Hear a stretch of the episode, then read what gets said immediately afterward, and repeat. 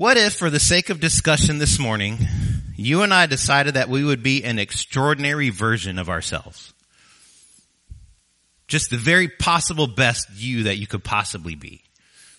I want you to imagine that for a minute and what that would look like. And I'm not talking about being extraordinary at something, like an extraordinary guitar player, an extraordinary golfer, an extraordinary swimmer, an extraordinary something. We know people who are extraordinary at something but are terrible people. I'm talking about extraordinary as a lifestyle. Living an extraordinary life. What would that look like for you? And what does that look like for me? What if you woke up today and decided that you would be an extraordinary husband? Or an extraordinary father, or an extraordinary mother, or an extraordinary wife? Or today I'm going to be an extraordinary employee, or an extraordinary boss, or an extraordinary student. What if you just decided that? How do you think that would impact the people around you? If something happens in your life and you know how you would normally make a decision, if you stopped for one minute and said, what would an extraordinary person do? How would that impact your decision? The dictionary defines extraordinary in a couple of ways. The first definition says extraordinary is something that goes beyond what is usual, regular, or established beyond what is usual, regular, or established. Secondly, extraordinary is defined as exceptional in character and noteworthy. That's what extraordinary means.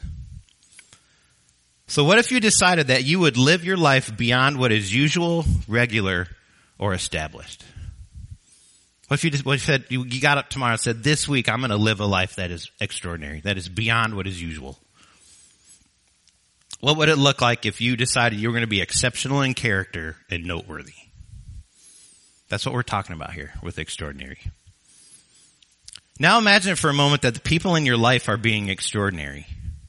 Would you have a problem with that? Husbands, would you yell at your wives, honey, I didn't marry you because you weren't extraordinary. Don't go being extraordinary on me. That's not what I married. What are you doing? As parents, will we get upset at our kids who are being extraordinary? Johnny, don't go being extraordinary now. you're gonna, you're gonna bring, you're gonna give me a bad name. We worked so hard so you'd be ordinary. Don't go being extraordinary. How do you think you'd respond if people in your life were being extraordinary? How incredible would it be if all the people in your life, and you included, before any decision was made, you asked one simple question. What would an extraordinary person do? In the situation that I'm in now, what would an extraordinary person do? If you only have one life to live, why not live it extraordinarily? Why spend time living an ordinary life when we only have one life to live? It gives me chills thinking about it. I don't know about you guys. All right, now we're coming to the sermon part, so now you got to listen. if you are a Christian and you believe that the Bible is true, which at New Life we do, then you have to ask the question, what would an extraordinary person do? We don't have an option as Christians. We have to be extraordinary because Jesus that we follow is extraordinary. And so that's what we're dealing with this morning. As believers, we believe that we serve a personal God who has a personal plan for our life and knows our name and loves us beyond compare. We believe that because of his love, he sent his son Jesus to die for our sins so that we could be with him forever. We believe that what God has started, God will finish. We believe that every day matters and that we will be held accountable for every one of those days. We believe that every person was made in the image of God and should be treated like someone who was made in the image of God. Every person deserves to be treated in an extraordinary way. As Christians, we don't have an option, but we have to do this.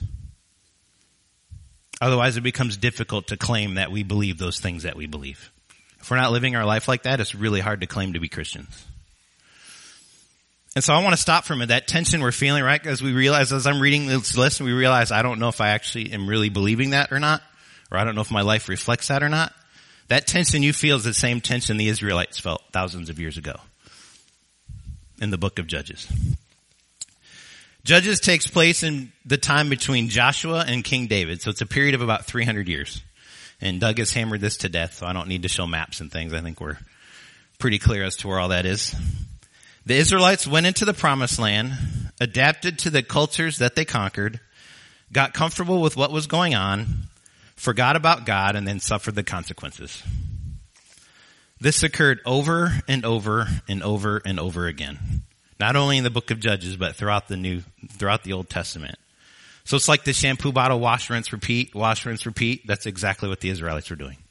Wash, rinse, repeat. Oh, I can't believe we've done this. Wash, rinse, repeat.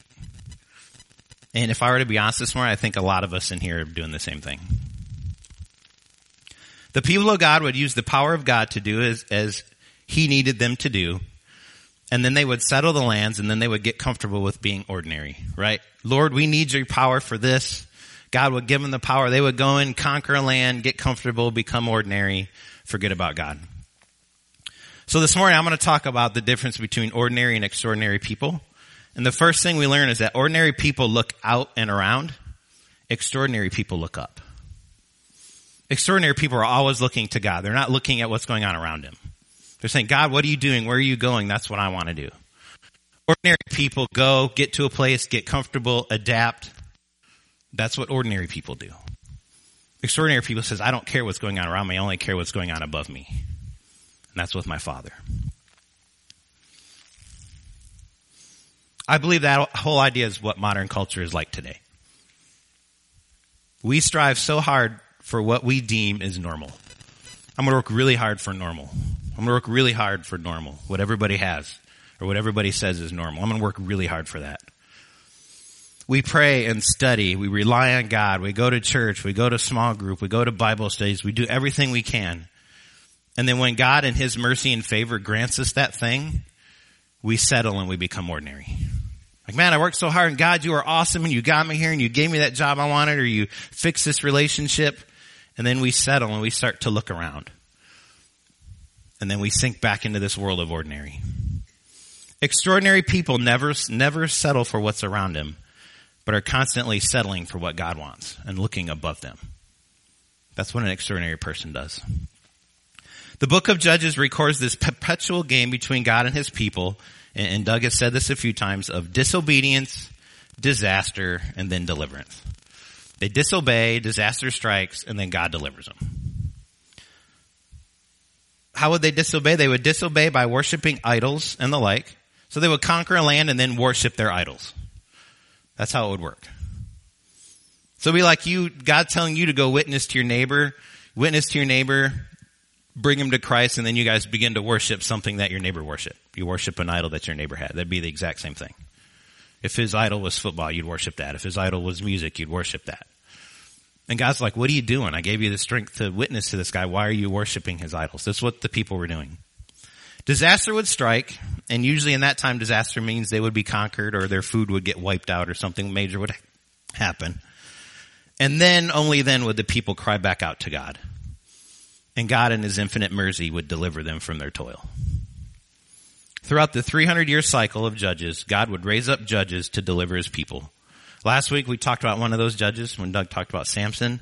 This week I'm going to talk about another judge who has a different outcome than Samson, and his name is Gideon. Gideon, like many of us, believed in God, but lived his life as an ordinary person. Right? He believed God was God. God did what God said he was going to do. God was all powerful, almighty, all knowing, but still lived an ordinary life. And I think the same can be said for a lot of us. Gideon believed about himself what everyone around him told him about himself. So they told him he was this, Gideon believed, well, I'm this, because that's what people are telling me. Let's pick it up in Judges chapter 6. When the people of Israel again did what God considered evil, he made them serve the Midianites for seven years. The power of Midian prevailed over Israel so that the Israelites built for themselves hiding places in the mountains and caves and in strongholds. So Midianites came in, conquered, and then the Israelites just went up in the mountains and hid. As any good, powerful nation of God would do, right? They hid in caves, in, in forts and whatever, tree houses, whatever they could build. That's where they hid. Whenever the Israelites planted crops, the soldiers of Midian, Amalek, and others from the east would rise up against them and destroy their fields and farms as far as Gaza in the west, leaving them nothing to eat and no livestock. So anytime they planted something, it would get destroyed. Anytime they herded cattle, they would get destroyed. So they have no food, no way of getting food, and they're hiding. This is the nation of God. This is what they're doing. So disobedience and disaster. Judges 6 6 tells us this. So the people of Israel were impoverished because of the Midianites, and they cried out to God for help. So they realized we've done everything in our power.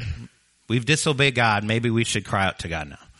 And Doug has said this before. When you break a rule, you cry out to the person whose rule that you broke. So when dad tells you something and you disobey dad and something happens, you call dad. Like, daddy, I'm, I'm sorry. I blew it. Can you help me? Now when mom tells you something and you don't do it and it messes up, you call mom. Mom, oops. That's what we do with God too, right? We disobey God, break his rule, so we call on God. The nation of Israel rebelled and turned their backs on God. And I think this is hard for us to believe. God turned his back on the nation. And I think as Christians, we have to understand that, that when we turn our back on God, he will turn his back on us. God's not that little puppy dog that's waiting at the door for when, I mean, he, loves us and we're willing to come back to him. He comes back to us. But the Bible says over and over again on the times where God turned his back on his people because they turned his, their back on him. After much strife, the nation turned back to God, cried out, and God turned back to the nation. That idea, guys, is what repentance is. And I want to give you a little visual of repentance. So repent, so we're walking, you know, I'm walking down this path with God. And the enemy sends temptation and then the temptation runs this way. Temptation's only temptation if we can resist it. If we can't, it becomes sin. So all of a sudden we see temptation like, oh goodness, that looks really good. And it could be money, it could be relationships, it could be anything. We start to chase this. But to do that, we have to turn our backs to God, right? You can't chase and still be with God. So we turn our backs to God, go this way. God says, all right, I love you and I will forgive you, but I'm not going to force my forgiveness on you. So God turns his back from me. I get over here, realize, oh my goodness, what has happened? Genuinely turn, cry out to God go back to God, God turns around and runs back to me and says, I forgive you. That's what repentance is. And that's why it's so powerful. Because it's a decision we've had to make. We have to say, you know, I, I've messed this up. God, I really do need you. And God's, God will run back to us every time, every single time. This whole idea, guys, is this is the second thing we can realize between ordinary and extraordinary people. Ordinary people walk apart from God extraordinary people run towards God. And I'm not even saying we forget about God. We just walk apart from Him.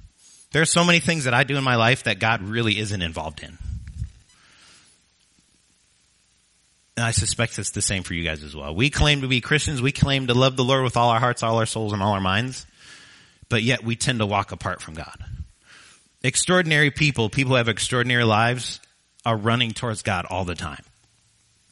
And that's the difference. God is a God of mercy. Because of that mercy, and He is so merciful that He does not shield us from the consequences of our decisions, no matter how much we might hope that He would. We hope that God loves us so much that if I screw up and do something stupid, He'll shield me from that. God says, no, I love you too much and I am way too merciful to do that. I need you to walk through it. So when you run back to me for forgiveness, you really know what that feels like. Because you've been to the bottom and I'm going to raise you back up to the top again. That's how merciful and loving God is. And as parents, we understand that. Sometimes our kids do really dumb things. And as a, a parent, you want to shield them from that, but we realize if we do, we're hurting the kid. And God's the same way. It's like, if I shield you from this, I'm hurting you. Feel the pain, feel the sting, and then run back to me and let me love on you and let me pour back into you what you need. Extraordinary people realize that God will give us as much mercy and forgiveness as we possibly need. His forgiveness never runs out. His mercy never runs out. And if we need a hundred times mercy, He'll give us a hundred times. If we need eight hundred times, He'll give us eight hundred times. God will never quit giving us mercy. Let's continue in Judges. Now in Ophrah, an angel of the Lord sat under an oak tree that belonged to Joash the Abazarite, the Abizarite. Gideon, the son of Joash, was beating out wheat in the winepress so that the Midianites could not see what he was doing. I know we don't thresh wheat much anymore in our country because they have machines that do that, but typically you do it out in the open.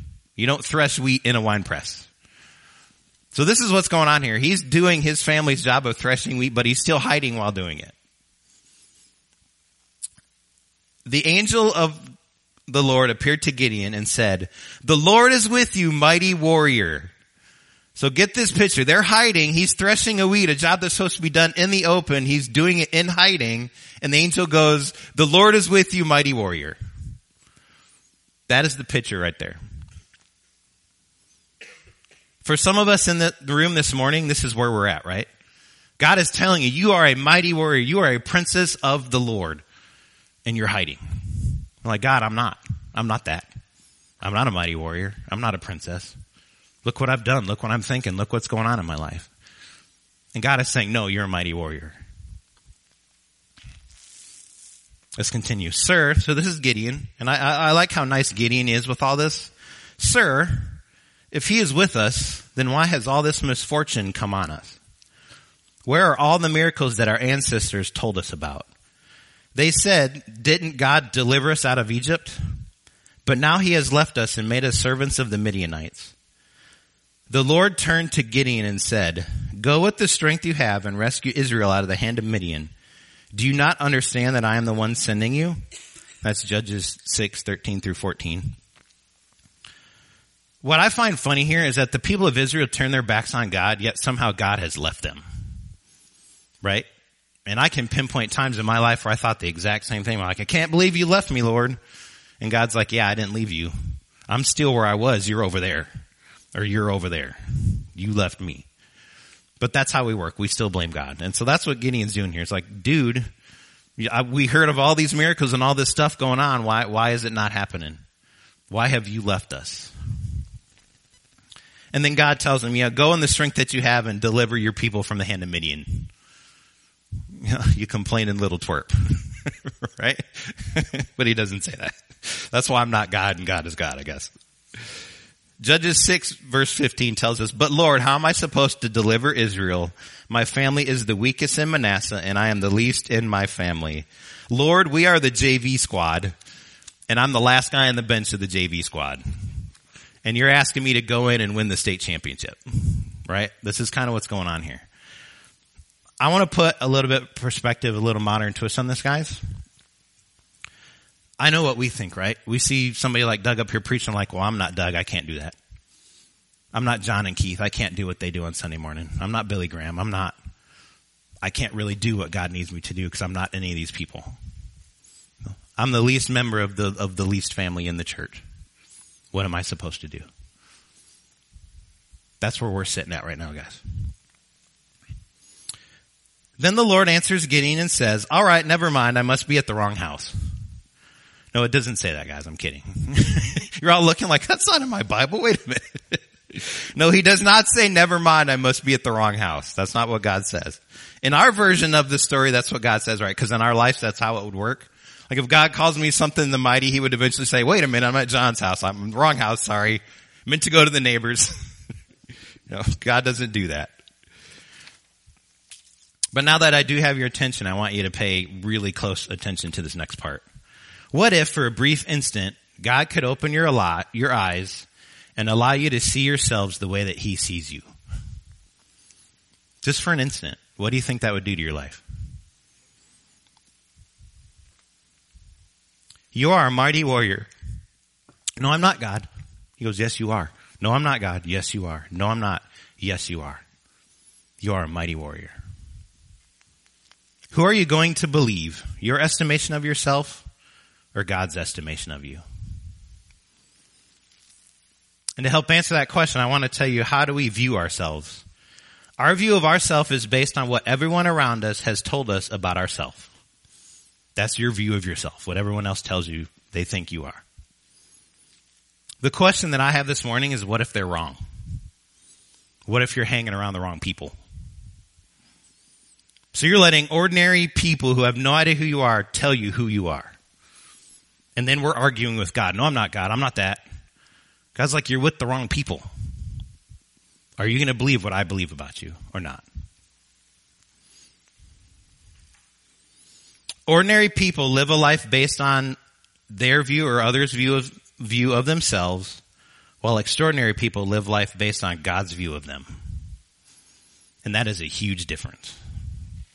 Me living my life according to what I people think about me is entirely different than me living my life according to what I think God thinks about me.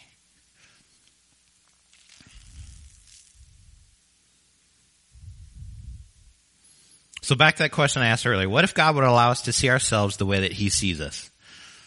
I think in this moment, Gideon, Gideon is having that moment, right? When God says, mighty warrior, and I'm with you, and you're gonna, you're gonna rescue your people. Gideon gets one, or Gideon gets one of those, one of those moments where God says, open your eyes and see what I see. I can imagine God leaning into Gideon and urging him to step in the person he made Gideon to be.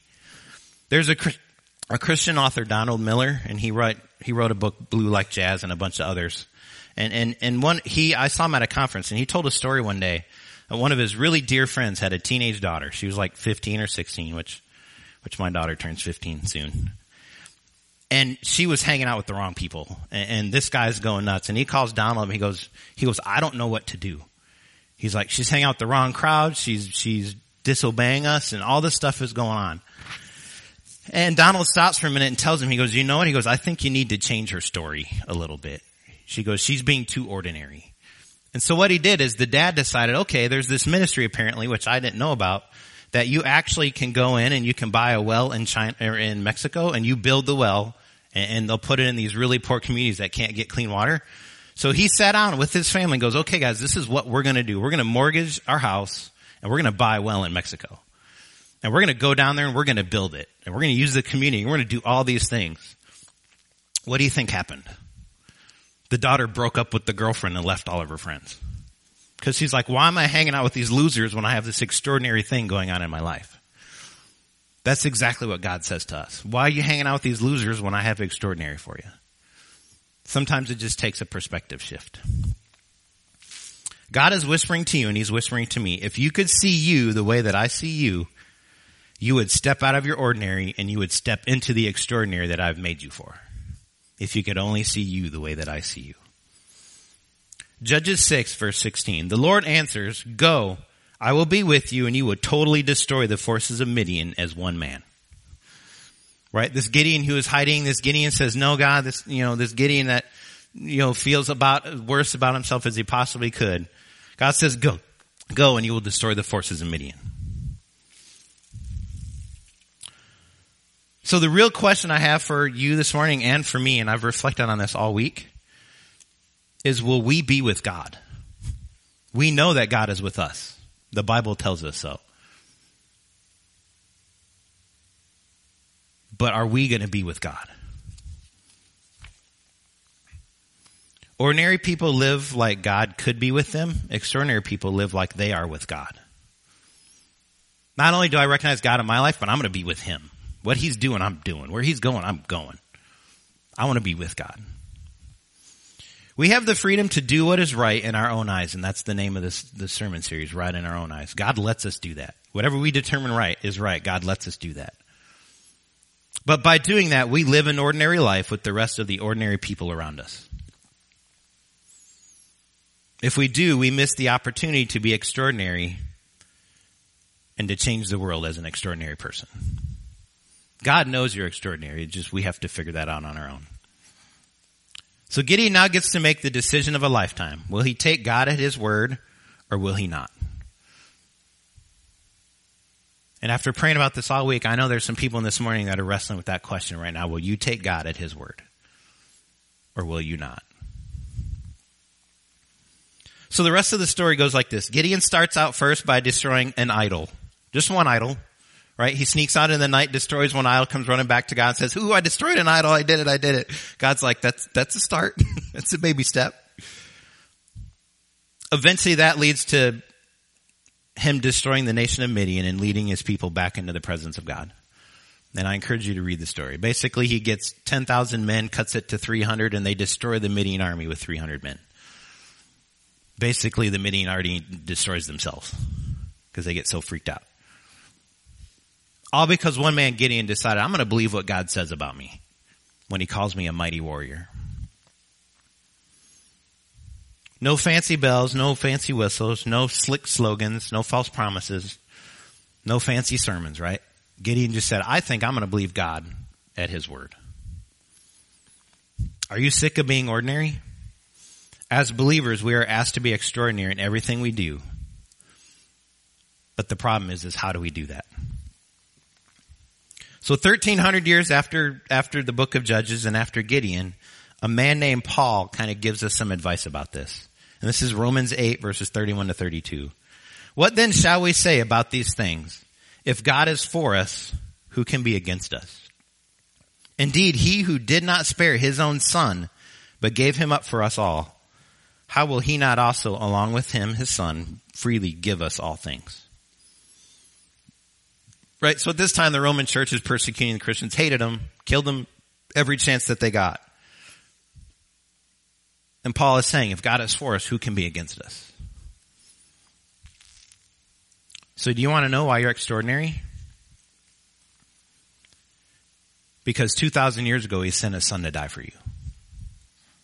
That's why you're extraordinary. And one of the first rules of business is the value of a thing is the price that it'll bring. You want to know how much something is, sell it on eBay and you'll find out how much it is. It's not how much you think it is, it's how much it actually is. The value of a thing is the price it'll bring. So you're so valuable that God said, I will give my son's life for you. So the death of Jesus is how valuable you are. Makes it a little bit harder to live an ordinary life knowing that.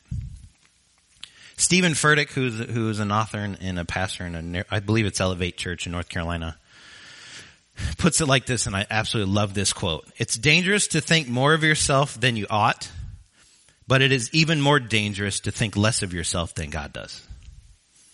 And I'm going to repeat that. It is dangerous to think more of yourself than you ought, but it is even more dangerous to think less of yourself than God does. You are so valuable to God that you bear the mark of his sacrificed son. Now wake up and live your life like you believe it. And if you do, at the end of your life, you're going to realize it was extraordinary. Not because you've done anything special, but because you decided to live according to what God thinks about you. And not live according to what the world thinks about you. Because that's what an extraordinary life looks like.